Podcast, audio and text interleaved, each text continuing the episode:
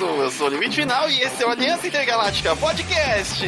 Vamos, vamos sair um pouco da área de jogos hoje para falar de HQs, super-heróis, poderes, e se isso é bom ou é ruim, levando em consideração que já somos tudo praticamente tiozão, que já acompanha, né, desde os anos 80 aí, alguma coisa. Então a gente só vai devanear um pouco sobre o mundo dos HQs e o que nos agrada e o que nos desagrada. E ele está aqui, Sirius! Sim, hoje basicamente é um papo de fã, colecionador, sem entrar em datas específicas, não. Hoje é a nossa opinião sincera de quem gasta centenas de reais com isso por mês. Caraca, não fosse é. tempo que eu gastava centenas de reais com qualquer coisa, infelizmente.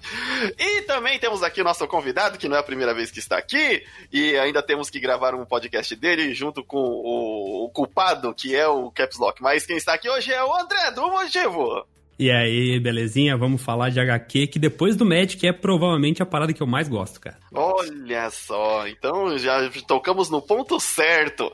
Então, se você está aí, não esqueça de nos seguir lá no aliançaintergaláctica.com.br, ver nossas outras atrações. É, agora estamos mais ativos nas redes sociais, porque o Radnas do Madrugatina no chão de orelha falou: vocês têm que postar lá também, pô. Tá bom, vamos postar. Tamo lá, gente. Nos segue. Mandem comentários que a gente vai começar a ler comentários aqui, vão ser muito bem-vindos. Já temos alguns comentários lá no site. Então tá tudo caminhando com, no, nos conformes aí. Mas hoje vamos falar de HQs. E, Sirius. Oi. Primeiro, vamos começar com Marvel ou DC? Ah, ou, eu... ou Image? eu acho que, na verdade, é, é legal a gente focar na DC nesse primeiro. Porque se a gente falar, vamos falar de quadrinhos, a gente consegue ficar umas três horas aqui falando de quadrinhos. Brincando. Mais. Ou mais. Ou mais. Eu acho que a gente consegue ficar três horas falando de DC. Imagina DC. É DC, exatamente. É. Pegar todo o universo DC de quadrinho e animações, porque assim, quando saem as animações, ou o Sirius ou eu já corremos para falar um pro outro, ó, oh, saiu animação nova, vamos descer. Inclusive tem uma nova aí pra gente avaliar que é do Exterminador. Sério? Sério. Cara, só você ver como eu... é, não sei quando você tá ouvindo esse podcast, mas é em meados de, de algum momento pandêmico de 2020. Então, assim, a gente vai, a gente fala, né, conversa sobre essas animações e então a gente é fã, gosta, não gosta da, da dos filmes, né? Os filmes assim, eita, não, não dá aquele jus. Mas já acompanhamos os quadrinhos há muito tempo. E olha, a DC quando eu conheci, ela era muito superior à, Marvel, por exemplo. É, porque os heróis eram realmente, tipo, muito mais top. É o Superman, o Batman e a Mulher Maravilha.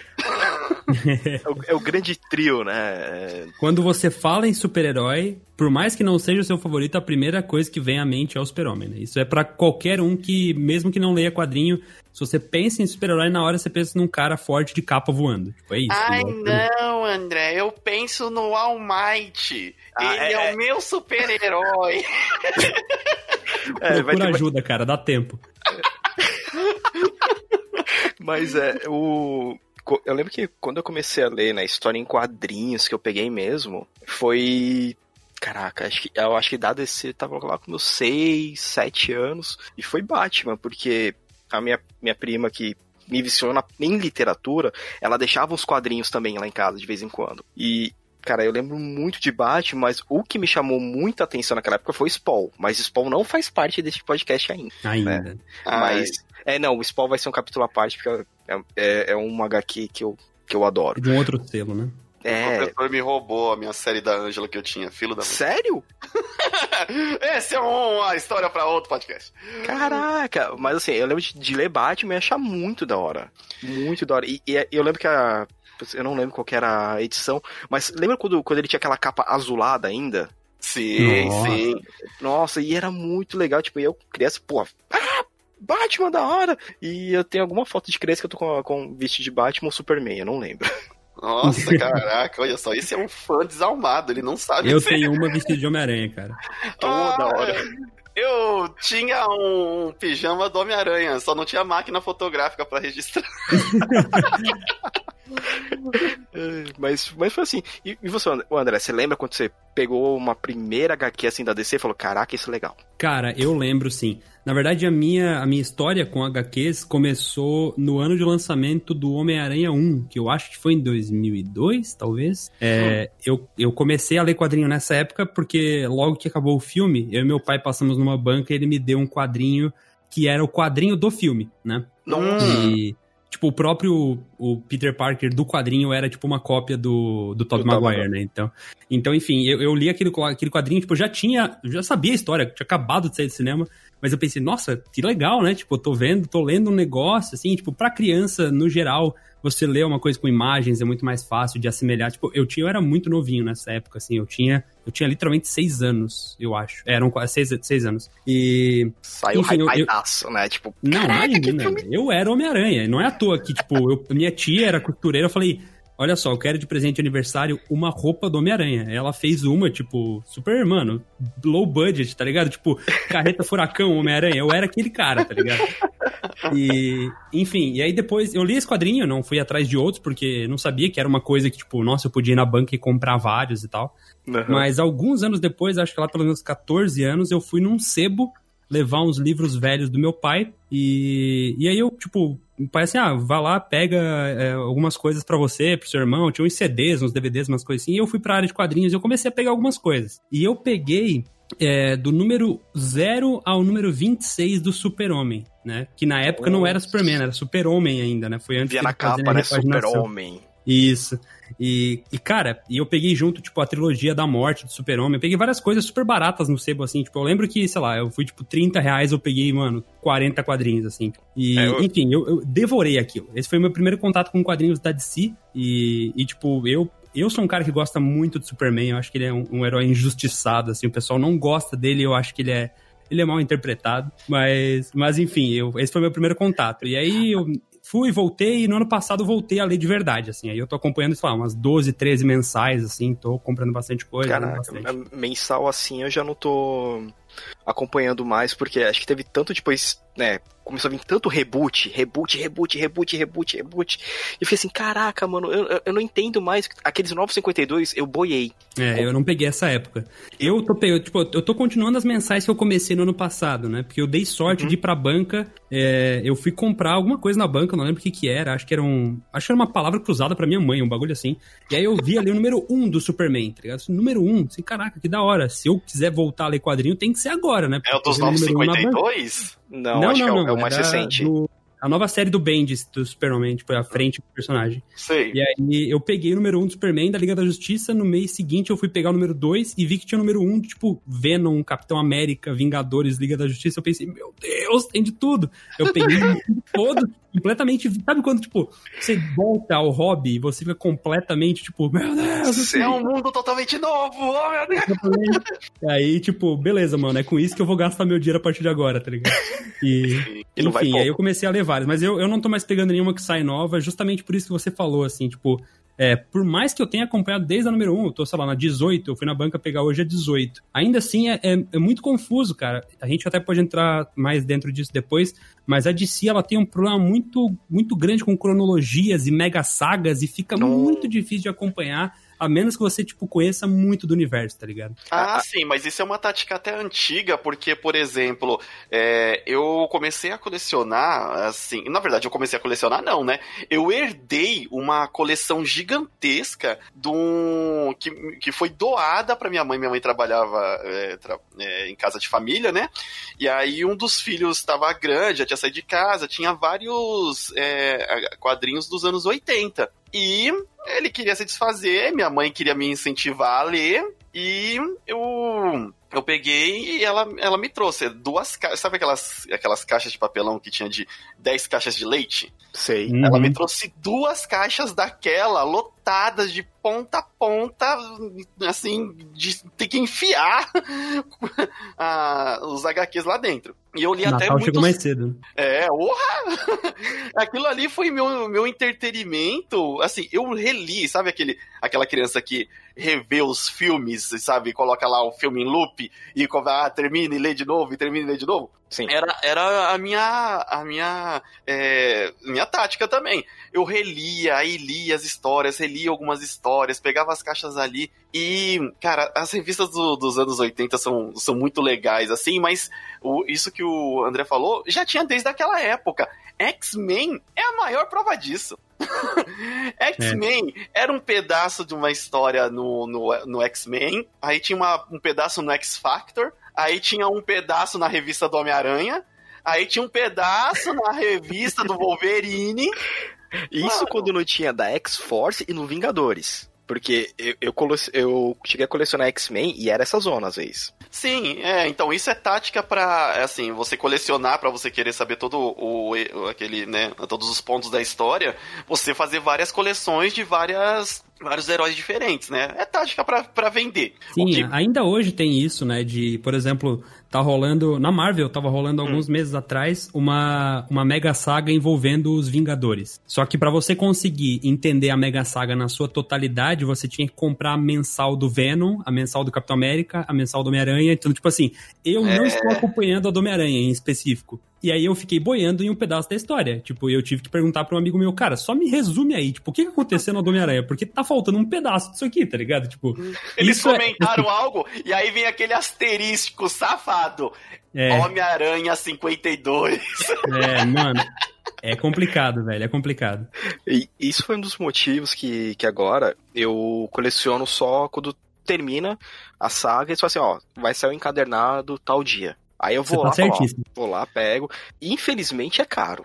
É caríssimo, tipo, dependendo Mas sai mais barato do que comprar mensal, ah? tá ligado? Eu compro a mensal ah, porque, sim. tipo, eu, eu sou o cara. Eu sou, um, eu sou um tiozão, velho. Tenho 23 anos, mas eu sou tiozão. Tipo assim, ó, eu gosto do ritual. Tipo assim, ah, mas na Amazon é barato, caguei. Eu gosto de ir no ritual de ir na banca, tá ligado? Falar, sim, chegou o quadrinho novo, velho. E você, tipo, vai pra casa, puta, eu vou ler muito Cheiro quadrinho. de papel, eu, gosto, eu gosto disso, não dá pra tirar isso de mim, velho. Então, eu, eu, eu entendo, eu entendo. Eu, eu, entendo porque eu faço isso com mangá. É, eu saio do trabalho e tem a banca que fica duas ruas de cima aqui de casa e, e é caminho para voltar. Aí já vou lá para pegar o lobo solitário, paro lá na banca, pego o lobo solitário, converso com, com o dono da banca, fico trocando ideia. Aí depois eu volto, chego aqui e abro. Aí, e você abre devagarinho, tipo, você faz aquele. Vai, o preço, o barulho do capitalismo, né? Aquele barulho do capitalismo. As páginas ali do, né? Você folha, dinheiro. Aí dá aquela cheirada no mangá, daquele. Ah, ah eu, eu não compro gibi pra ler, eu só compro pra cheirar, né, cara? O cara. Uma, uma coisa legal que o André também comentou aí, que antes tinha essas revistas HQs que eram o compilado do filme, né? E eu lembro que eu também tive um desse, mas daquele filme do Batman versus o Mr. Freeze, do, do Schwarzenegger. E, e, cara, tipo assim, eu tinha a... Eu nunca Batman tinha ido... Milos. É, eu nunca tinha ido no cinema, tava desenhado os mamilos. e aí, eu nunca tinha ido no cinema, e aí minha mãe falou, ah, você quer assistir o filme? Mas aí eu ia assistir sozinho, aí eu fiquei com receio, né, eu falei, não, vou me abandonar aqui. vou me perder no cinema, assistindo o filme do Batman, não, não, não, compra só. Aí comprou a revista, ali a revista, e tinha muita, só que a revista, é, você, comparando com o filme, é um resumão da Os caras pegam um filme de duas horas e meia e resumem em 30 páginas. Esse caraca. Eu acho que eles devem fazer isso até hoje. É, deve, deve rolar alguma, alguma adaptação assim pra, pra HQ do, dos filmes mais recentes, né? Que teve. Não, um... o que, que aconteceu hum. no ano passado, por exemplo, que é um bom, um bom exemplo disso. eu não sei se foi okay. ano passado que saiu o filme do Shazam. Eu acredito que sim, né? Acho que foi ano passado. Foi, foi ano passado. É, por aí. É, eu, eu acredito que sim. E o que acontece muito é que as editoras eles vão resetar, vão dar tipo um, entre aspas, um reboot na numeração da, dos quadrinhos para ajudar a divulgar o filme e para aproveitar o filme para divulgar o quadrinho. Então, no mês que saiu o filme do Shazam, ou no mês seguinte, o anterior, eles resetaram a revista, colocaram o número 1, e a revista começou a contar uma, uma história que tinha relação direta com o filme. Então, tipo assim, foi o que aconteceu comigo. Eu vi o filme e pensei, pô, legal, o Shazam, tipo, o filme não, não gostei tanto assim, vai. Mas eu pensei, cara, o Shazam é um personagem que eu não conheço tanto. Eu vou ler porque, quem sabe, no quadrinho eu encontro alguma coisa que presta. Uhum. E aí, eu peguei o quadrinho e o quadrinho é uma continuação direta do filme. A cena que acaba o filme começa o quadrinho. E, tipo, eu particularmente achei o quadrinho muito melhor. Então, tipo, pelo menos comigo funcionou. A divulgação faz sentido, sabe? É, ela conseguiu atingir, tipo, ó, fizemos um ponto ali, o cara vai se interessar e no mês seguinte, saindo o um número novo, ele vai trazer história, né? O, o, Shazam, o Shazam, eu vi o filme, e sabe quando você fica com aquele gosto meio agridoce na boca, você fica assim, essa parte... é porque assim, eu achei que teve muito teve, infelizmente, teve aquelas barrigas gigantes. Sim. Tipo, eu, eu não lembro mais quanto tempo tem um filme. É, não sei, acho que chega a ter duas horas. Duas horas e doze. Então, vamos parar de fazer isso? Não precisa. Mas é pras crianças, pô. o... Precisa duas é. horas de filme, porque assim, é, chegou uma hora que eu lembro que eu vi. Tá, eu vim em casa, um torrentezão, Eita, não, olha, Sirius, é, não. Ela vai, ela vai o Sirius brigar com a DC. É. e, e, eu falei, tipo, peraí, deixa eu pausar um filme um pouco. Porque assim, tava ficando meio chato, meio maçante. Eu entendia que ele tava. Queria estar tá atrás da mãe e tudo mais, mas ficou tão. Tão voltando, voltando, voltando toda hora nessa parte. Eu fiquei, caraca, mano, não adianta o filme, porque o Dr. Silvana, né, o Mark Strong, ele é um ator muito da hora. Ele é aquele ator que você fica assim, ó, vilãozão bom, né? uhum. né? Não deu certo como sinestro, porque o filme, filme do, do Lanterna foi um desastre, mas. Pô, nada deu certo no filme do Lanterna, vamos, convenhamos. Nada, mas, mas como o Dr. Silvano ficou legal, tava, tava interessante. Mas eu acho, eu acho que essa, esse filme ficou muito longo para mim. Né? Tanto que assim, eu achei legal, mas eu fiquei aquela, pô, mano, filme de super-herói ultimamente com mais de duas horas para mim tá cansando. Ah, mas é E olha que eu adoro. Não, e olha que eu adoro. É o padrão. O, o, e o Shazam, para mim, ele é um personagem muito interessante nos quadrinhos, assim. É, hum. por, por ele ser o Billy Baxton, né? E no, nos quadrinhos, é assim, dos mais antigos, ele é muito diferente do que é esse novo. Uhum. Porque é justamente a, a graça, e pouca gente sabe, né, que ele de fato é o, o Shazam, né? E Sim. o Shazam já foi uma, uma franquia cansa, principal e cansada da, da, é, da DC, porque tinha a família. Shazam era uma... É, então, é. esse quadrinho que, tá, que começou no ano passado tem vários Shazams, tá ligado? A família inteira dele é. Eu só não vou dar mais spoilers, porque, enfim, às vezes tem alguém lendo e não lê tá, os tá, é, Mas assim, é, tipo, Passou, cruzou com alguém na rua, opa, é Shazam agora. Passou um gato na rua, o gato é Shazam também. Tipo, todo mundo.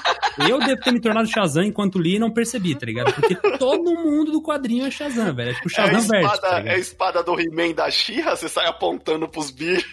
Mano, é louco, é o Shazam verso, velho. O... Mas, assim, o que o Sirius é, falou também antes da parte do que mais me impressionou, eu também comecei, eu acho que, a ler os dois heróis que me cantaram, mas foi o Homem-Aranha e o Batman. Nesse episódio eu vou dar mais, mais foco no Batman, que a gente tá falando em DC. E a, uma das primeiras revistas que eu li do Batman, mesmo já conhecendo o herói de antes, de desenhos da TV, né? Do, do filme do, do Tim Burton, é, eu li uma revista muito estranha, que não tinha. Era, na verdade, uma mulher que era. É, apaixonada pela pelo Batman, né? Assim, ela fazia tipo uns um, uns fanfic na cabeça dela. E aí, é, no fanfic, ele salvava ela. No fanfic, o Coringa era irmão do Batman.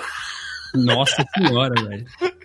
Caramba. Era muito. Tipo, eu fiquei assim, tipo, que história estranha do Batman. Que coisa bizarra. E é, e é aquela mudou, época. Né? Tipo, na minha época. E é aquela época da, da capa azul.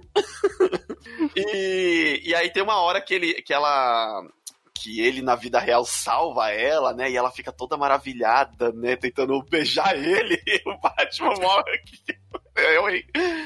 E, mas daí eu já fui para esse outro monte de revistas, onde é, eu notei que até o, o, dono anterior teve dificuldades para acompanhar sagas. Ele não, tinha ele não tinha sagas completas, ele tinha vários pedaços de sagas. É, e no, no Batman ali, é, é da hora que ele tinha Olha só, eu cresci numa época onde saiu e tinha um comercial da TV do Batman quando ele o Benny quebrou ele. E aí vinha num mega encadernado, custava caro pra caramba, eu lembro na banca, vinha com Bat Boomerang e tinha comercial na TV pra você ver. Era tão forte que tinha comercial de HQ comum era um episódio só comum, não era um, né? Ah, nesse aqui, a queda do Batman. E o Batman, para mim, sempre foi um dos que chamou mais atenção, porque ele tinha umas histórias mais sérias e.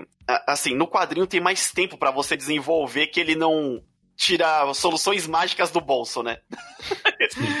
que nem é no, nas animações tal. É, tem aqueles quadrinhos explicativos, aquela você vê o pensamento dele, você acompanha. E é uma coisa mais, até em uma época ali, mais no ar. Putz, eu gostava muito desse, desse sentido no ar dele, né? É, e então ele foi um dos que mais me marcou na, na DC. o Super-Homem também tinha várias histórias é, legais, a Liga da Justiça. É, então, essa parte da DC até tinha uma parte muito estranha que é aqueles heróis do futuro. hum que eles são, tipo, do, século XXI, da época. é o que tem o Brainiac verde lá. Tá, tá, tá. Esse, esse caraca. É, que eles têm um anelzinho, um anelzinho, um anelzinho dá o poder deles de voar. É, e, e aí tem eles também, então eu não compreendia. E, e era muito estranho, porque tinha umas fases com, assim, umas encadenados desse com único, com uma história do lobo junto. Então, para mim, tipo, era, nossa, que legal, mas confuso, não sei onde que deu. é, uma coisa que acabou acontecendo depois comigo é com a DC, né? Que foi acompanhando, né? O Batman, o Superman, Lanterna Verde. Eu tenho até hoje guardado. Lembra aquele formato pequenininho da Abril, do Amanhecer Esmeralda? Eita, eu tinha. Eu tinha não, veio junto, né? Eu é... tenho. Não, tá, o meu tá guardadinho lá. Tipo, é, quando eu tenho que mexer qualquer coisa, eu retiro ele do plástico devagarinho. Oh, Sirius colecionador. Sirius colecionador. Oh, colecionador. É, isso que eu vendi metade da minha coleção oh, já. acumulador, como o Radnas diz. Quem fala, né? Ah, que isso? Quem fala? O Radnas que tem uns videogames lá que não usa. É. Mas assim, no geral, é, da DC depois de um tempo, eu, eu acabei conhecendo a Vertigo. Ah, Quando eu conheci a Vertigo e o primeiro título que me apresentaram foi Orquídea Negra e Sandman. Ah, pronto. Aí, aí já era. Aí. Nossa, Tudo mudou. Tu, não, completamente. É, eu acho que, eu acho que é, é, é, não é exagero dizer que a Vertigo e os anos que antecederam a criação oficial dela foi um, foram um divisor de águas pro que a gente tem como conceito de quadrinho hoje, né? Porque até assim, era de ouro, era de prata, a gente tinha um conceito de quadrinhos muito mais infantilizado, né? Sim. Não à toa, a gente ainda tem essa imagem hoje, né? Não nós que lemos quadrinhos, claro, mas a galera que não lê, que não tá por dentro do universo, tem essa imagem de que, não, não, não. Quadrinho é coisa de criança. Livro, adulto lê livro, né? O que não é verdade, no final das contas, né? É. Tem livro pros dois, tem quadrinhos pro, pros dois, a gente até pode falar depois aí da, da, Porque a Vertigo, ela foi encerrada no ano passado, né? Pra dar... Foi, a, sim, a, sim. Deu criação aí, o selo Black Label da que agora eles estão divididos entre DC Kids, DC e DC Black Label, né? Que aí pega todas as faixas etárias, mas lá em 1986 a gente teve um ano que... A, pi a piada rápida, DC Black Label, patrocinado por Keep Walking, Johnny Walk. Nossa... Não, e falando em nomes, o nome é. de si não faz o menor sentido. Porque DC, o nome hoje daqui qual é? É DC Comics, né? DC significa o quê? Detective Comics. Foi o terceiro selo criado por eles lá atrás, terceira uhum. revista. Detective Comics Comics? Por Deus, não é possível. Não faz o menor sentido. Não faz nenhum, cara. Né? Deixa de si, ou deixa The Comics, não sei. Alguém tem que resolver não, isso. Vai ficar muito horrível The Comics. Alguém foi pago por essa ideia, cara. Meu Deus. Não, e, e não pagaram pouco. Não, com certeza não. Pagaram não. pouco. E, e, e o cara é deve estar tá ganhando até hoje. É o Warner, o Warner que pagou. Enfim. O, o que eu tava dizendo ali é que no, no ano de 1986 a gente teve um divisor de águas muito grande que foi o Watchmen, né? Foi. E, e, o Watchmen foi escrito pelo Alan Moore, que foi um dos primeiros roteiristas, inclusive, da Vertigo, que emplacou diversos sucessos, né? V de Vingança, por exemplo, é provavelmente o, o junto ali com o Monstro do Pântano, talvez, os, os, os, quadrinhos da Vertigo do Alan Moore que mais tem sucesso. Sim.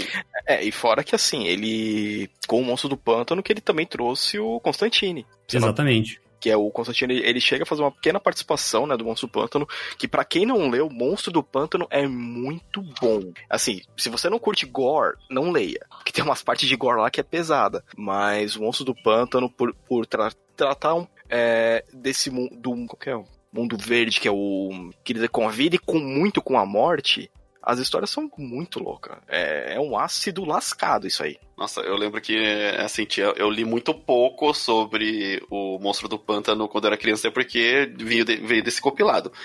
E, cara, todas as, realmente, a, a ambientação clima, quando era alguma coisa a ver com o Monstro do Pântano, era muito mais, mais pesado, mais denso, né? Saía muito realmente daquela, daquela visão dos heróis da, da DC, como é, quando você lia a Liga da Justiça, Lanterna Verde e os demais. É, você via que realmente era algo que precisa, que é a parte e e, e, que a história não era exatamente para criança. Né? é, exatamente. Antes disso, a gente tinha aquele, essa imagem do quadrinho foi infantilizado, né? E além do, do Watchmen, que a gente comentou ali em 86, a gente teve o lançamento também de Cavaleiro das Trevas, que por mais que não seja Vertigo, é DC, né? Sim. Uhum. É, que também saiu em 86, do Frank Miller. Nós tivemos a Queda de Murdoch, que nem DC é, mas é Marvel, e assim, Queda de Murdoch não é um quadrinho para crianças, com certeza Nem não. Um tipo, mostra o eu li quando eu era criança. Né? E eu tinha aquele, aquela 196 páginas que era o, o arco inteiro. Nossa, Nossa é mano. pesado. E é uma obra-prima, né? E Sim. também o V de Vingança, apesar de ter sido publicado em 88, foi finalizado pelo Alan Moore em, 80, em 86. Então, assim, 86 foi o ano, na minha opinião, o melhor ano da história dos quadrinhos. Assim, tipo, claro, você pode dizer que foi 38 por causa do Superman e tal, mas é, para mim, 86 foi tipo o divisor de águas. A partir daí, a grande mídia já tinha entendido que, ok, tem como quadrinho não ser para criança, porque é, essas histórias são bastante pesadas. É, é uma coisa que o Sirius e eu fala, é, comentamos até em paralelo aqui, com o YouTube, que o que que acontece? A, a grande maioria do, dos youtubers que estão aí há muitos anos, eles tinham um público infantil, e esse público cresceu, e esse público Sim. tá mais velho, ele precisa, tipo, de um, um estímulo, é, assim, o que o cara fazia para aquela época pro infantil já não serve pro infantil de hoje, e se ele continuar fazendo um infantil daquela época, ele perde quem cresceu com ele porque precisa de novos, novos estímulos. Exatamente. E, e no quadrinho tem muito disso, e, e com todos os heróis, é, da, desde a DC e da Marvel, é, você vê que, por exemplo, é muito claro de ver, eu vou colocar o exemplo do Batman de novo, porque o, o Batman, ele era colorido, ele era com o menino prodígio, era Paul, pá, era o, o Adam West, e depois foi ganhando essa esse manto mais mais dark pra hoje em dia não gosta tanto do que o, o Batman como representam o Batman, mas ele foi se tornando mais denso é, justamente para trazer para esse público mais velho continuar acompanhando, porque quem compra quadrinhos hoje, hoje em dia e há um bom tempo não é mais a criança, é o adolescente, o adulto, o colecionador mais velho que tem, é, que conhece aqueles heróis há muito tempo. Sim, então, exatamente. então aí precisou justamente dessa, dessa mudança. Como que a gente vai continuar com esse público? Sim. E o que eles fizeram na época foi que uh, quando a editora do, do Monstro do Pântano, do Alan Moore, que me fugiu o nome dela agora, ela, ela começou a... Ela encontrou o Alan Moore, né? Que, enfim, acho que não há discussão que é um dos maiores escritores da história dos quadrinhos. Ela encontrou o Alan Moore e com o sucesso do Monstro do Pântano, ela começou a procurar na Europa por outros autores que tivessem uma pegada parecida. Então, uma pegada um pouco mais madura, um pouco mais densa, quem sabe falando ali de suspense, de drama e etc. E uma coisa muito interessante que pouca gente se dá conta disso é que, assim, a gente percebe, não, mas por que que todos os autores, ou pelo menos a grande maioria dos autores dessa época, dos anos 80, que, que hoje são, assim, clássicos, né? Por que, que eles são todos da Europa e não dos Estados Unidos, né? Tipo, se o mercado de quadrinhos nos Estados Unidos era muito mais quente, muito mais aquecido, por que, que a maioria dos autores são da Europa. Deus. E uma coisa que a gente tinha na época era o Comic Codes Authority, que era uma espécie de selo de censura que tinham nos quadrinhos norte-americanos que impediam que os autores escrevessem histórias violentas, histórias que mostrassem nudez, que mostrassem, enfim, dramas muito sensíveis e etc. É como se fosse CPG uma 16. Censura, né? CPG 16 não pode. É, então assim, é, isso fazia com que os autores tivessem uma, uma limitação criativa, né? Como se eles estivessem o tempo todo numa coleira, porque queria escrever alguma coisa um pouco mais, sabe, mais bem trabalhada, mais densa, não podia. Tinha que ficar naquele esquema do Superman levantando o carro e brigando com bandido, esse tipo de coisa mais clichê. E quando eles começaram a abrir mão desse Comic Code Authority, eles começaram a buscar em escritores ingleses e da Europa como um todo assim, putz, esses caras eles já estão fazendo isso há bastante tempo. Então tem Garth Ennis, tem Warren Ellis, tem o Grant Morrison, o Alan Moore, Neil Gaiman, todos esses caras são da Europa. E, e quando já... eles vieram para Vertigo, assim, explodiu completamente, né? É, porque a, a, a parte da, da Europa, né, ele, eles tinham uma liberdade maior do que escrever e e o quadrinho na Europa também, já, já naquela época, ele era visto como um meio de entretenimento. Tipo, é, é que nem um livro. Tipo, um adulto pode pegar um livro infantil para ler e falar assim, pô, que divertido. Steven é, é, e, e, não tinha, e não tinha esse preconceito. Aqui, aqui nos Estados Unidos chegou a ter muito problema. Aquela mesma história que o pessoal fala: ah, videogame deixa as crianças violentas. E nessa época nos Estados Unidos rolava essa, essa bobeira de os quadrinhos vai fazer as crianças ficarem violentas, vai. E, e toda aquela, aquela baboseira que nunca foi provada. Sim. Então, aí, aí os caras ficavam, né, no no muito restrito. Mas quando eles abriram a porteira para vir o cara, os caras da Inglaterra, aí depois começou a vir o pessoal da Itália, da França, que, que nem você pega a, a cena do, do, da HQ né, italiana e francesa, os caras já estavam lá em cima, tipo, trabalhando além de quadrinhos normais para adultos, a parte dos quadrinhos eróticos, que era muito vendida lá, e até hoje sai por aqui e, e, é muito procurado e que você não tinha nos Estados Unidos. É, mas o que você falou da, da influência aí é porque os Estados Unidos, desde a Segunda Guerra, ele já usava os quadrinhos como panfleto de, é, é, de, de de patriotismo, de para influenciar a galera a querer ser patriota, a lutar na guerra. Uhum. O Capitão América foi criado para isso, praticamente. É, é. Parece, que, parece que é coisa do, do filme, mas não, na real, o Capitão América é mais sim, sim. antigo e ele, ele fazia realmente propaganda de, do exército.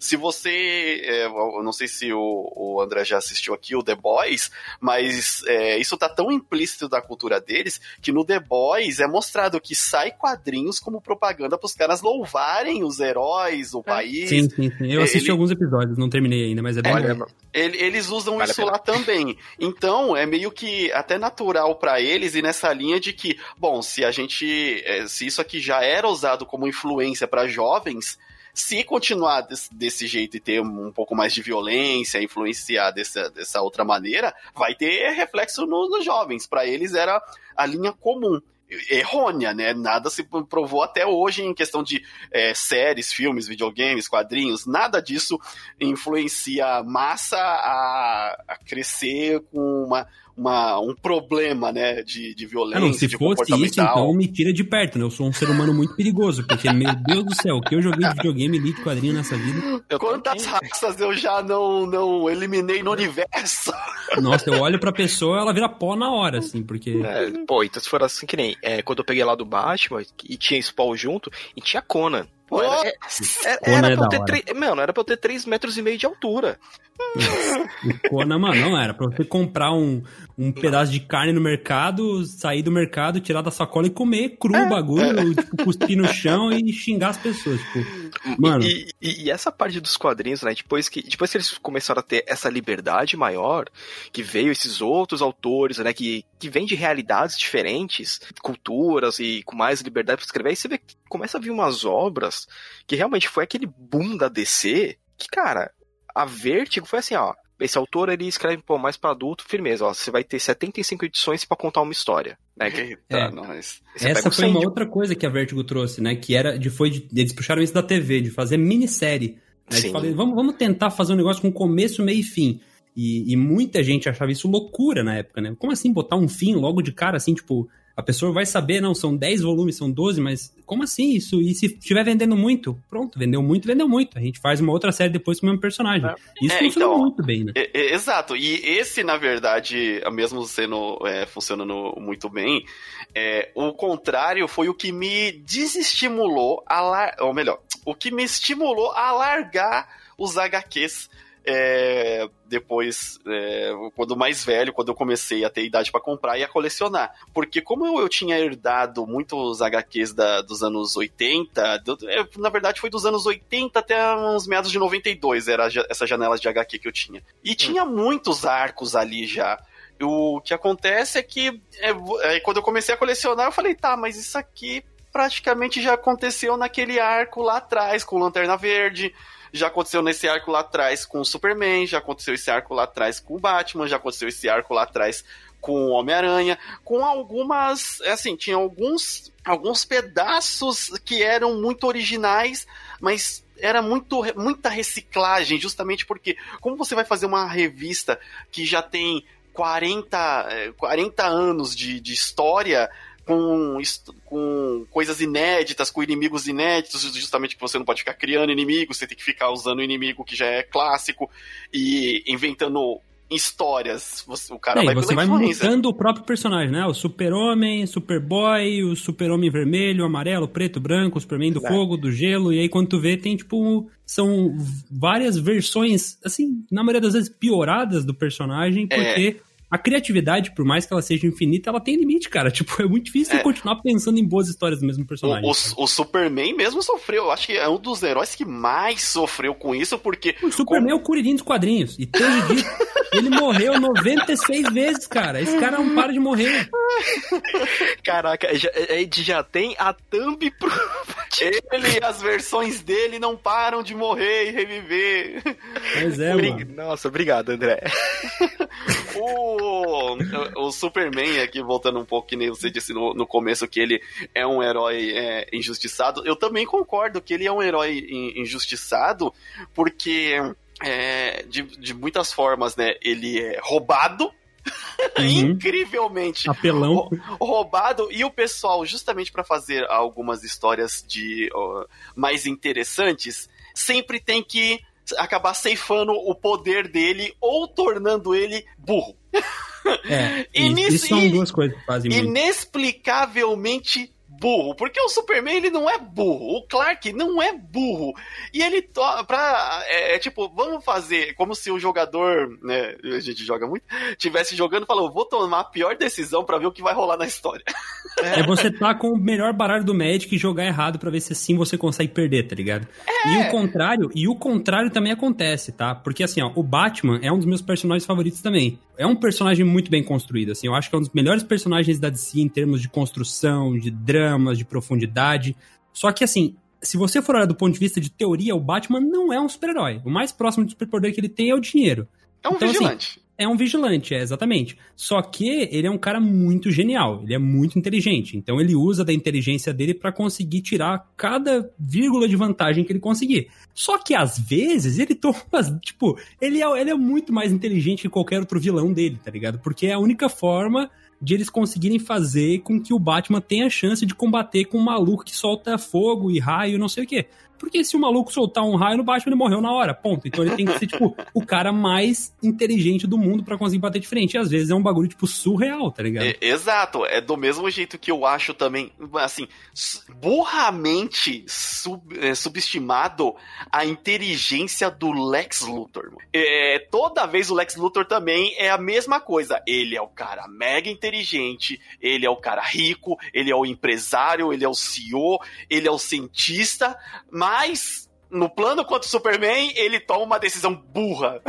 É, O ele Lex tava- Luthor é o coiote, velho, do Papa Lego. Coyote, É esse cara. O Lex Luthor é o rei do crime que deu errado. Outra frase aí pra vocês Caraca. botar. É, Boa, certeza. Depois vamos debater sobre o Rei do Crime. Mas aí no, no Batman, justamente teve essa, é, essa também de, de- Assim, ele. é, quando colo- colocaram ele na Liga da Justiça pra combater coisas é, espaciais. Ficou complicado. Ficou complicado É. porque aí você, caraca, colocou o Batman num lugar que não, não cabe a ele, sabe? Aí Eu- ele tá em outro multiverso e ele sobrevive porque tá com um capacete de ar e um tubo de oxigênio, tá ligado? E a Mano, não é mesma possível, velho. A mesma Esse máscara. Batman tá, é, ele tá sabendo de alguma coisa que eu não tô, né? Não tá certo isso. E o. É porque ah, eu- também entra, entra naquela lá que, que eu. Tipo, cara, por mais que eu adore o Batman, que eu tenha pelo menos boa parte das HQs dele, tipo, aquelas edições especiais que saiu. Que assim, saiu coisa, eu vou atrás, mas eu falo, cara, o grande poder dele, além do dinheiro, é deixar todo mundo em volta dele burro.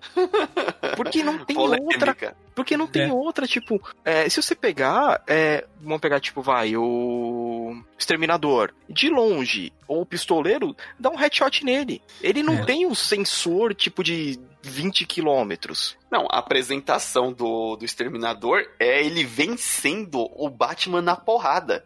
Então, A, a primeira vez que ele aparece, ele vence o Batman na porrada, não mata, porque, tipo, não era a missão dele. Mas é isso que acontece. O, a questão é que é, o público constrói um pouco da imagem e aí os autores vão no, no embalo, né? De É, que o Batman aproveitar. tem que, é, que o Batman preparado tem que tá, vai ser né, é, é, vai ser o super-herói que vence tudo. Tá, ele até pode ter um pouco disso sim, mas é, é o fogo é o desequilíbrio de às vezes ele tem o poder para vencer toda a Liga da Justiça e às vezes ele não tem poder para vencer o Benny. é, é, é, que se eu não me engano, acho que tem, tem, um. Putz, eu não lembro qual que é a saga. Que ele fala: Não, eu tenho aqui um arquivo de como derrotar cada um de vocês. Sim, tem um filme, uma animação. E na animação também eles falam isso, né? Sim, Sim. e ele inclusive explica como derrotar ele mesmo. É. Porque ele engano... sabe que eventualmente ele pode se tornar uma ameaça, sabe? É, mas se eu não me engano, numa dessas, assim, dele falar, e se eu não me engano, ele chega a comentar que a Canário Negro é a única que ele não quer sair na porrada. Olha aí, ó. É, então, esses é interessante causa fraqueza à humanidade. Eu fui. É, eu, e assim, nesses. Voltando, porque eu já acabei lendo muito tempo, eu vi que as histórias repetitivas e é muito difícil trabalhar com Batman hoje em dia. Sim. É, ele tem, a, fora a aura da, do, do, que o público espera dele, ele tem as, as próprias limitações que o público às vezes não quer acreditar que ele tenha. E, ah. e, fica, e fica difícil. O Superman, o Superman é a mesma coisa. Ele é tão B10 que sempre precisa. É, ah, vamos. Ou tem uma kryptonita, ou ele vai para um planeta onde a força dele não é tão, tão forte assim, ou. É, é, é o Superman não respira no espaço. Depende do, do, do autor. É, é, é, é de acordo com a vontade do escritor. É, aí tem vez que o Superman é inteligente, tem vez que não é. Nas antigas, ele era tão inteligente, ele tinha aquela visão microscópica, ele conseguia ver no DNA da pessoa se tinha alguma coisa errada. Falei, caraca, como que o cara desse nível tá perdendo para alguém? E no novo, não. Cara, tanto que eu me irritei muito com os 952. Eu odiei aquele Superman dos 952. O, ele, ele virou um menino mimado, mimado né? Mas é. essa questão do, dos super-heróis é, e hum. do HQ que você acompanha, um, um, qual foi o que vocês mais acompanharam, assim, de, de todos? Eu acho que foi o Superman, cara. Eu acho que foi o Superman. Eu acompanho muito Tex. A gente falou de quadrinho Olha, italiano, né? Bonelli e tal. Eu, eu, gosto muito de Tex, cara. Nossa, Porque assim, ó, eu acho que isso é uma. É até uma. É uma coisa que o leitor de quadrinho ele tem uma curva de, de interesse, né? Isso não é uma. É, eu diria que eu, é, eu vou generalizar, nem todo mundo passa por isso, mas a grande maioria das vezes sim. O cara começa a ler quadrinho e ele cai em super-herói, beleza? É. A menos que ele seja uma criança e alguém deu um, um Mickey, um Tio Patinhas, uma coisa assim, que também são quadrinhos muito bons, inclusive. É... O cara cai no super-herói, beleza. Aí depois do super-herói, ele tende a partir para leituras um pouco mais densas, assim. Então, tipo, ele vai ali cair no selo vértigo, por exemplo. Geralmente o cara cai na vértigo depois da leitura de super-herói. E depois ele vai acabar buscando é, quadrinhos que estão relacionados aos assuntos que ele curte. Então, por exemplo, eu curto muito filosofia. Então eu começo a ler uns quadrinhos mais existencialistas, quadrinho francês, por exemplo, Chaboté, uh, Fabien Tomé, por exemplo. Tem uns quadrinhos assim que são, que são pé no chão, que contam histórias do dia a dia, né? Então, essa é uma curva que acontece muito. Então, o que eu mais li em quantidade, se for parar pra pensar num personagem, foi Superman. Porque, tipo, eu li muita coisa de Superman. Mas hoje em dia, além das mensais, eu não tenho mais comprado tanta coisa de heróis, sabe? Eu tenho partido mais pra. O Tex eu acompanho, porque eu, eu tô, eu tô numa, numa pegada de ler quadrinhos que são possíveis. Tipo assim, o Tex é um, é um, é um gente como é um a gente, sabe? É. Ele é um faroeste, é um Sim. cara, tipo, super foda tal, mas ele não solta raio laser, não voa, tipo, é um cara que se ele tomar um tiro, morreu, entendeu? Então, tipo, Sim. E, e quando esse se tomar um tiro, morreu é bem escrito, é muito da hora, porque isso é até uma coisa que é, a Marvel começou justamente com esse princípio, que é, na minha opinião, o maior acerto da Marvel, apesar de trazer um limitador também que é fazer com que os personagens, uh, os, os super-heróis, sejam pessoas normais em situações extraordinárias, que é uma premissa que eu curto muito. E talvez seja justamente uma das razões pra gente gostar tanto do Batman, porque ele é, apesar de milionário e forte, e lutador e não sei o quê, ele é um cara, como a gente disse, tomou um tiro e morreu. Então, isso, isso faz você se identificar mais com o protagonista, né? O Superman, você pode ler o quadrinho, você pode achar super da hora, só que é muito difícil você se identificar com um cara que veio de outro planeta, que voa, que não sei o que, sabe? Não é impossível. E, é e um cara é tão mega honrado, né? Que ele tem. Ele, ele tem umas qualidades que, tem hora que até a gente que já tá lendo com algum tempo, você vira e fala assim, cara, eu não faria dessa forma. Sim. Eu... É, você tem que se identificar um pouco nas decisões, tanto que quando você é criança, você tem menos senso crítico do por que, que ele tomou essa decisão idiota. Uhum. E depois, quando você cresce, ele, aí você não tem sentido nenhum pra ele ter tomado essa decisão. Né? E tanto que uma, uma coisa interessante que o também o André disse é, cara, o Rex é. O Tex. Oh, caramba, olha eu. O Tex é um que eu sempre vi na banca, e se eu não me engano, em algum momento da, vida eu vi que ele era uma das revistas mais vendidas, né? E ele tem umas coleções, uns números raríssimos, de caríssimos, assim. Tem. É, justamente por. E eu nunca entendi por quê. Porque, assim, a temática do, do faroeste real, né? Que nem o, o André comentou de tiro e, e tomou dano, e não é Superman, não é Batman, não é Rambo que vai, né, colocar uma pólvora ali no buraco e estancar o sangue. O, você que leu, qual que é, assim, o atrativo, mais assim, fora essa parte, né, de ser mais realista, do Tex, mano, porque eu sempre vi e pareceu, eu falei, caraca, mas sai muita revista dele, e ele sempre tá lá. Sim. Cara, assim, o que pode chamar a atenção positivamente de um leitor vai variar de um leitor para o outro, né? Eu posso dizer por mim. O Tex ele foi criado em 51 e ele teve uma porrada de escritores desde então. E a média de qualidade, a qualidade média das histórias do Tex é insana. Tipo, nós todos comentamos agora de, pô, mas tal, tal escritor escreveu o Superman é mó chato porque faz ele virar burro. Tal escritor faz o Batman virar um gênio. E o Tex, ele tem uma média de qualidade muito. Tipo, os escritores no geral escrevem muito bem. A pegada dele é que ele não é só um quadrinho de ação. Porque, tipo, tem toda a pegada de, enfim, é um, é um bang bang, né? Então, mano, Sim. tem ação, tem tiro, tem se esconder, tem, tem perseguição, tem cavalo morto, tem, tem muita coisa, tipo,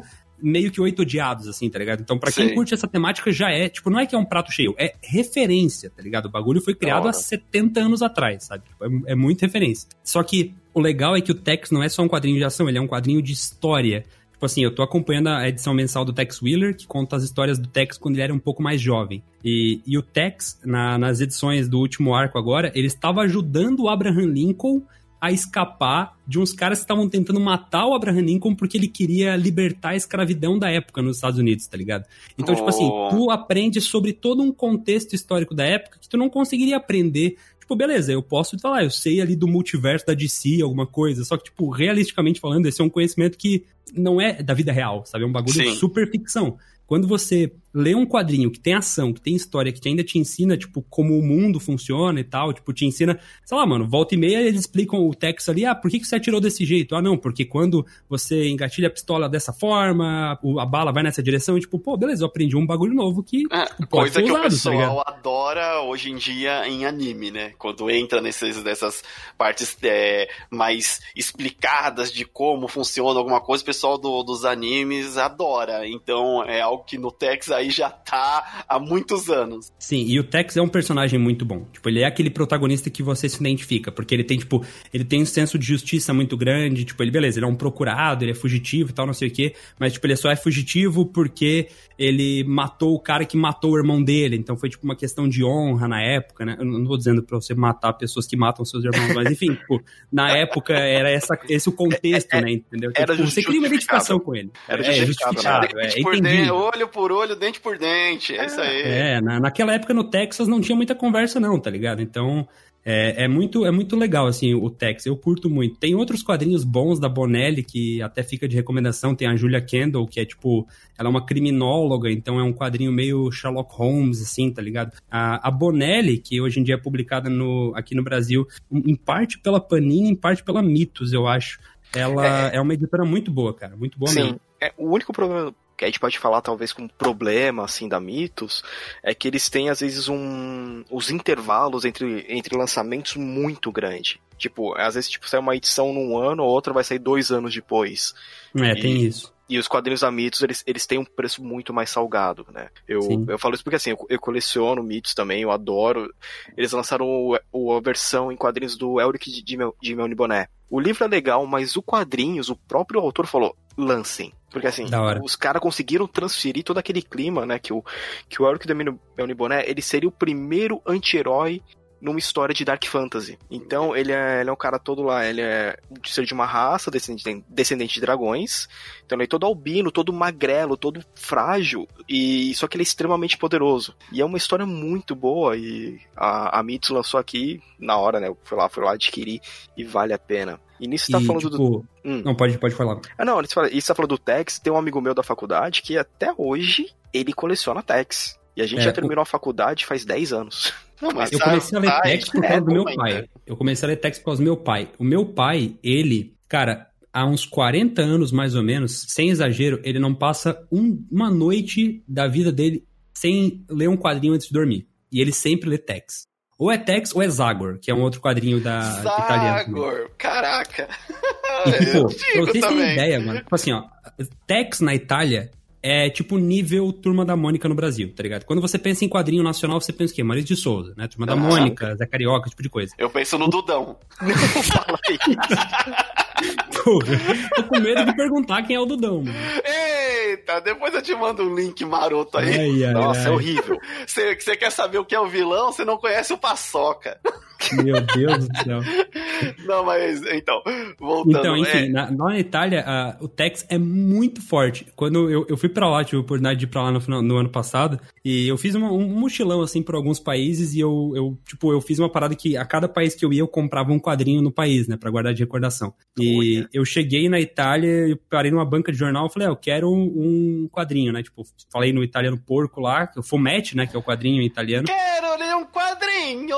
Fiz aquela Maurício posição com, com as mãos, assim, né? Tipo, que, é, que melhora o sotaque em 80%. E, Exato. e aí, na hora, ela jogou um text na minha frente. Ó, quadrinho é isso aí, tá ligado? Tipo, então, lá, até hoje, text é, tipo, mano, história em quadrinhos é text, tá ligado? Tem o resto aqui, mas text é text. É a referência assim, ó. Você quer? Você quer ler quadrinho? Não pega aquilo, pega esse aqui. É, E joga tipo assim, 30 na tua cara. Leva. isso, tipo isso. Toma, 30 euros. Eita, o, é, e os- o André falou que ele colecionou mais. É, e depois, de- um outro episódio, eu vou pedir pra você contar esse rolê dos quadrinhos na, nas Europa aí. Mas, o Sirius, que quadrinho você mais você acha que você mais colecionou na, na vida, assim? Qual, qual foi o cara? Tirando o Sandman, Não, pode ser o Sandman. teve o, então, teve o Sandman e teve Hellblazer, que Hellblazer eu cheguei a ter tudo que saiu aqui no Brasil. Foi tanto que eu vendi ano passado. Que eu não tinha mais eu onde nunca guardar. li Hellblazer, cara, é bom?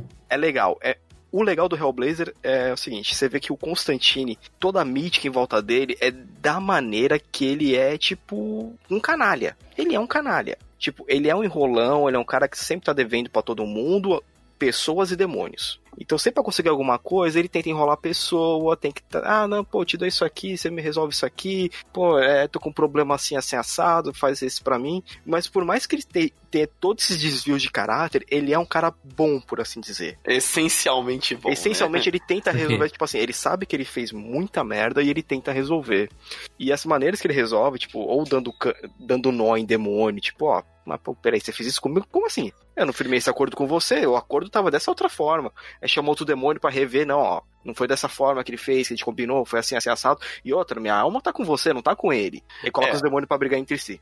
O, o Constantine, por mais que ele mostre a parte sobrenatural, as, as façanhas dele são muito mais Senhor dos Anéis, a primeira trilogia, onde a magia é algo mais sensorial, mais por trás. Não é o foco, não é o foco Não, da é. ação, não é Fireball, é que nem agora é, nesses filmes no, no Dark Liga da Justiça aí, né? É, que tem saído, visto que o Constantine, ele é o mágico, né? Colocou o Doutor Destino ali no bolso, né? Tudo, qualquer coisa, ele saca ali uma Fireball, um escudo, um Não, jutsu de substituição. Não, É, ele, sempre, é- ele sempre foi pela astúcia dele, né, pela lábia. É, lábia, o que é... Fora, né, o- Cigarro, cigarro, uísque e lábia. Isso define o Constantine do- do- dos quadrinhos antes dessa parte onde ele foi mais pra descer. O... E, e no, e o Sandman também, que você colecionou pra caramba, né? O Sandman, eu comecei. Que nem eu falei, eu comecei a ler ele no, no colegial. E, só que na época, é, se, eu não, se eu não me engano, tinha uma coisa ou outra em sebo. Em sebo você, você achava. Ele saía, tipo, ediçãozinha a cada capítulo, era um real, pra você ter ideia. E eu cheguei a ter bastante, mas quando começaram a sair. A, depois começou a sair pequenos encadernados, aí eu fui atrás. Aí quando anunciaram, depois de anos depois, que ia sair tudo nessa edição, que é o Absolute, eu fui lá e peguei porque o Sandman, é... Eu lembro que um cara, jogando RPG, um cara virou pra mim, pô, Thiago, você, você já, já leu Sandman? Eu falei, não. De quem é? Do New Gaiman, cara. Aí, eu lembro que ele falou, ó, tem na biblioteca da escola. Nossa, que escola incrível. Né? Que escola tinha, incrível. tinha, tinha- tinha um volume só. E aí eu peguei lá ali, pô, legal. Aí eu comecei atrás das, das obras do Neil Gaiman. Então, assim, geralmente, se o Neil Gaiman escreveu qualquer coisa de algum personagem, eu acabo indo atrás. Ele é muito bom, né, cara? Ele é muito bom. Ele, então, assim, é, o Sandman, eu acho de longe, é, é um dos meus personagens favoritos. Eu sei que ele também não é um personagem é, completamente com os altos valores, honrado não. O Sandman tem extremos defeitos, ele é extremamente defeituoso, ele fez muita merda, tanto que, assim, que o legal das, é, de você acompanhar as 75 edições, você vê como ele tava no começo e como ele termina ela. Ele tem uma evolução enorme, enorme, tipo, desde coisas que pessoas ou seres que ele tratava extremamente mal, que ele começa a relevar, vendo que, que o comportamento dele também não era tão aceitável. É, é, esse, mas esse que é o legal, ter, né, as vertências, as, as diversas faces do, do herói. Sim. Uma coisa que foi criticada no Super-Homem, né, que ele era o, o, o, bom menino, né, nunca ia tomar uma decisão, né, é, assim, mais densa, porque tudo para ele, ele é o lawful, lawful good, né. mas, é, mas... isso foi uma coisa que a DC, inclusive, desconstruiu com a Vertigo e com o Watchmen, né, o Watchmen, ele veio para desconstruir completamente o que a gente tinha de imagem de quadrinhos, a partir daquele momento os personagens, por mais eles sejam assim, nossa, super-heróis incríveis, não, eles são corrompíveis, eles têm defeitos, eles são, tipo, pessoas que erram, que fazem besteira, que tomam decisões erradas, e isso justamente traz à obra aquela, aquele questionamento de quem vigia os vigilantes, né? Porque Sim. uma vez sabendo que eles têm defeitos e são corrompíveis, quem vai se certificar de que esses caras não vão usar os poderes dele para fazer besteira? Né? Exatamente. Tanto que uma das obras que eu mais colecionei, tipo assim, por mais que eu tenha as, as revistas do rapaz lá, né, que eu, que eu herdei, as que eu comprei e tentei acompanhar de fato, que eu mais gostava, era um herói que ele tinha esses traços de imperfeição que é o. O André deve, deve lembrar, porque tá muito ligado ao Super-Homem. É o Superboy que vivia no Havaí. Superboy que vivia no Havaí? É, você não, não lembra? Do, ele é um dos clones. Ele é um dos clones do projeto Cadmus. E aí ele pega jaque, aquele super aquele Superboy que tem a jaqueta preta. Caraca, mano, eu procurei aqui no Google agora, eu li muito esse troço, velho. eu, cara, eu adoro esse Superboy e eu fiquei muito decepcionado quando teve aí os, o filme de animação recente que retrata ele, mas não tem nada a ver com esse do quadrinho. Porque esse do, do quadrinho, ele é, já se retrata depois da volta do, do Superman, né? E aí ele, não, não tem por que eu ficar em Metrópolis, vou pra Honolulu. e, e, vou ficar combatendo o crime de lá. E aí ele conhece uma, uma repórter também, no estilo Lois Lane, mas ele diver, diversas vezes é, recebe visita ou de clone ou de seres cósmicos. E ele tem um arco muito interessante porque ele é falho, ele é o Superman falho, mas ele não é criança imbeciloide, mas é, então, ele não tem todos os poderes do Superman. Ele precisa de ajuda. Quando ele. O, ele é um Superman nerfado. Ele é um Superman nerfado. Só que, assim, com justificativo. Que o, o, o, problema não é nerfar o Superman. O problema é ter uma boa construção para você nerfar um personagem. Então, você criando um novo personagem, que é um clone, que aí é um clone imperfeito, que tem realmente as características para não ser exatamente igual ao Superman, que não tem a personalidade, nem voltada muito é, direitinho pra justiça que nem o Superman, por mais que seja um herói e queira as coisas boas, e também não é um Batman da vida que tá inteligente, que vai. Não, ele era realmente, tipo assim, um moleque com, super, com alguns superpoderes. E era legal que, embora ele tenha super força, use o escudo do, do Superman, ele tinha os poderes muito únicos dele, como a telecinésia tátil. que ele tinha. Pra ele mover alguma coisa, por exemplo, ele queria abrir uma porta de um armário, ele tinha que tocar no chão assim pra telecinesa chegar até lá. Não era. inúteis, tipo, voar embaixo da água, essas coisas. É. Assim. é, tanto que teve uma. Tem uma revista muito legal onde ele enfrenta o Aquaman. E aquele Aquaman que já não tem a mão, ele tem o arpão. Caraca, é o que, o que já tá virado no Jiraya ele tá virado no Jiraya. Ele vem com. É, pra acabar com o Superboy, ele invoca uma, um, um, um cardume de baleias azuis para criar uma tsunami. Coisas de quadrinho. E é muito. Eu gosto muito desse Superboy, porque ele tem um arco junto com a, uma vilã que veio de Apocalipse, é, que é a Nocaute uma ruiva com um uniforme verde. e ela é B10 também. E, e as histórias dele sempre me encantou. Então eu. Porque não era tão previsível. E ele era tipo aquele herói que tá aprendendo. Então eu me identificava muito com ele ali na. Eu achava muito divertidas as histórias dele, né? E, e Volta naquilo que a gente falou de criar uma, uma, uma identificação com o protagonista, né?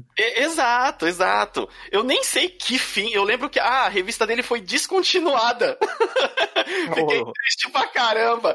Tem até uma nota. É, assim, o próprio pessoal da revista escreveu uma carta como se fosse ele, né? Se despedindo e ele xingando esses filhos da mãe da editora, me cancelando. E eu é peguei... Deadpool, cara. Deadpool em quadrinhos é tudo, é só isso, né? É só quebrar a quarta parede, assim, mano. É, é, Metade dos quadrinhos Deadpool de hoje em dia é ele conversando com o editor, tá ligado? e essa, essa, parte para mim era muito divertida. Achei uma pena quando ele, ele foi cancelado assim, porque era o que eu gostava. Mas aí, tipo, já era naqueles meados dos anos 90, onde quadrinho já não tava indo tão bem e eles precisavam enxugar as edições, porque se desmembrou. Teve um momento da, da DC, principalmente, que cada herói tinha sua revista. O, o, Lanterna Verde tinha duas revistas, o Aquaman tinha a revista dele, o, aí tinha o, a do Superboy, tinha a do Superman, tinha a do Batman, tinha a do Robin, tinha, é, é, tinha a do Asa Noturna, e virou aquele caos. Aí, como não estava mais vendendo tanto e, tava, estávamos entrando na era digital, oh meu Deus, que coisa, que, que termo recente, estamos entrando na era. É, que nossa, que fantástico 1999. É. Exato, é, foi meados disso daí mesmo. E, e aí é, teve uma queda, assim, é, horrorosa, né? Abril daqui mesmo sofreu pra caramba com isso. As, as, as, editoras não souberam se reinventar para entrar na, na era digital. É, é, é, o que, na verdade, depois é, voltou a ocorrer né, com a gente. É, agora, depois daquele arco dos Lanternas do A Noite Mais Densa. Ah, que tinha uma revista para cada facção de lanterna. É o é, Lanterna Vermelho, Lanterna Verde, Amarelo. que é, é, do é, sangue. É, é, no peito e quebrando Ódio no coração. É um Power Ranger de Lanterna Verde. É né? Power Ranger de Lanterna Basicamente Verde. isso. O... Mas, é, agora que como a gente já se estendeu bastante, eu acho que é, dá pra gente voltar agora com os outros episódios mais específicos, falando, assim, de um arco é, mais só Superman, só Homem-Aranha, é, é, as vertentes que o, que o Superman liberou, como o Superboy, as diversas versões de Superboy, na verdade, né? Teve várias, várias, várias. É, e além de, de, tudo, a gente falou um pouquinho também da Marvel, porque a gente também consome bastante Marvel. A gente, é... Nesse a gente focou bastante sobre DC, porque é o, é a primeira coisa que a gente é apresentado. É, geralmente. É, foi, ele foi criado primeiro, né? A DC foi, tipo, é. foi o que inventou o conceito de super-herói, né? Que a gente conhece. Foi, e era o de mais fácil acesso. É... é eles pegaram os heróis que já existiam, né? Os Zeus lá, velho. Vamos pegar toda essa mitologia grega aqui e vamos fazer herói, acabou. Não, aproveitar mas... que não tem direito autoral, que não tem é, nada. Ninguém vai, Platão vai vir me reivindicar aqui. Pô, ia ser muito e da hora. é melhor, né? Tá bem demais. Vem me questionar, Platão. É. Tá aí, aí, aí, termina a história com o vilão tendo uma crise existencial e o Platão, calma, filho, calma. É. Não, então vamos fazer mais episódios desse. desse Certeza. Daí. Você que tá ouvindo pode mandar mensagem aí, falando de algum herói é, que você gosta mais. A gente comenta dele também aqui um pouquinho, se a gente conhecer. Sabe até fazer um top 10 quadrinhos nossos, né? Pode oh, dar uma recomendação pra galera. Eu, eu tô olhando pro meu daqui já, que eu deixei ele separado já. Os meus são uns arcos meio, meio óbvios, incluindo essa, essa é essa, do, do, essa saga da, da Angela que meu professor me roubou. e, mas a gente volta a falar disso no futuro. Certeza. Vamos e a... mais episódios aí de, de HQs, então pode ficar ligado aí na Aliança Galáctica. O André vai, se... vai estar tá aqui com a gente. Opa, vamos. Eu espero que sim. Vamos, sim. vamos chamar o André para participar aqui, vamos falar de quadrinhos. Quadrinhos e além de tudo, além de Marvel, também a gente vai falar das outras editoras, a gente vai falar da Dark Horse, vai falar da Image, da Top Call, então, e também HQs nacionais, porque Turma da Mônica eu adoro até hoje. Sim, tem muita coisa boa aqui no Brasil. Ah, a turma da Mônica jovem, é isso aí. E fora E projetos Dudão, e independentes. Dudão. É, e fora projetos independentes. Então, Tá certo. Bom, eu- a gente vai ficar por aqui. Valeu por acompanhar o podcast. Não esqueça de acessar lá o aliançaintergaláctica.com.br para ver nossas atrações. E se você estiver interessado em saber estratégias de card game como ninguém, você pode acessar o canal do André. Pode falar aí, André. Olha aí, momento jabá. Se você quiser aprender a jogar Magic, aprender mais sobre o jogo, sobre estratégias, decks, listas, enfim, é, procura lá no YouTube o motivo. Eu posto vídeo todos os dias por lá e eu também estou ao vivo de segunda a sexta na twitch.tv barra jogando o Magic Arena, que é a plataforma digital, e trocando ideia com a galera, então seria muito legal te receber por lá. E obrigado pelo convite, espero voltar aí pra falar de Marvel, falar de outras Certeza. editoras, recomendar quadrinhos, contem comigo. bom, Vamos, falar chorar muito quando, quando for filmes inspirados em quadrinhos. Nossa, a gente nem falou Oi. disso hoje, né? Ainda Não, bem, né? hoje Nossa, não, é- que vai esse cair uma bad um- vibes aqui. Não, esse vai ser um especial de duas horas de choro. Eu sou o Limite Final Aqui é o Sirius. Aqui é o André. e a gente se vê na próxima universo. Até mais! Falou! Valeu!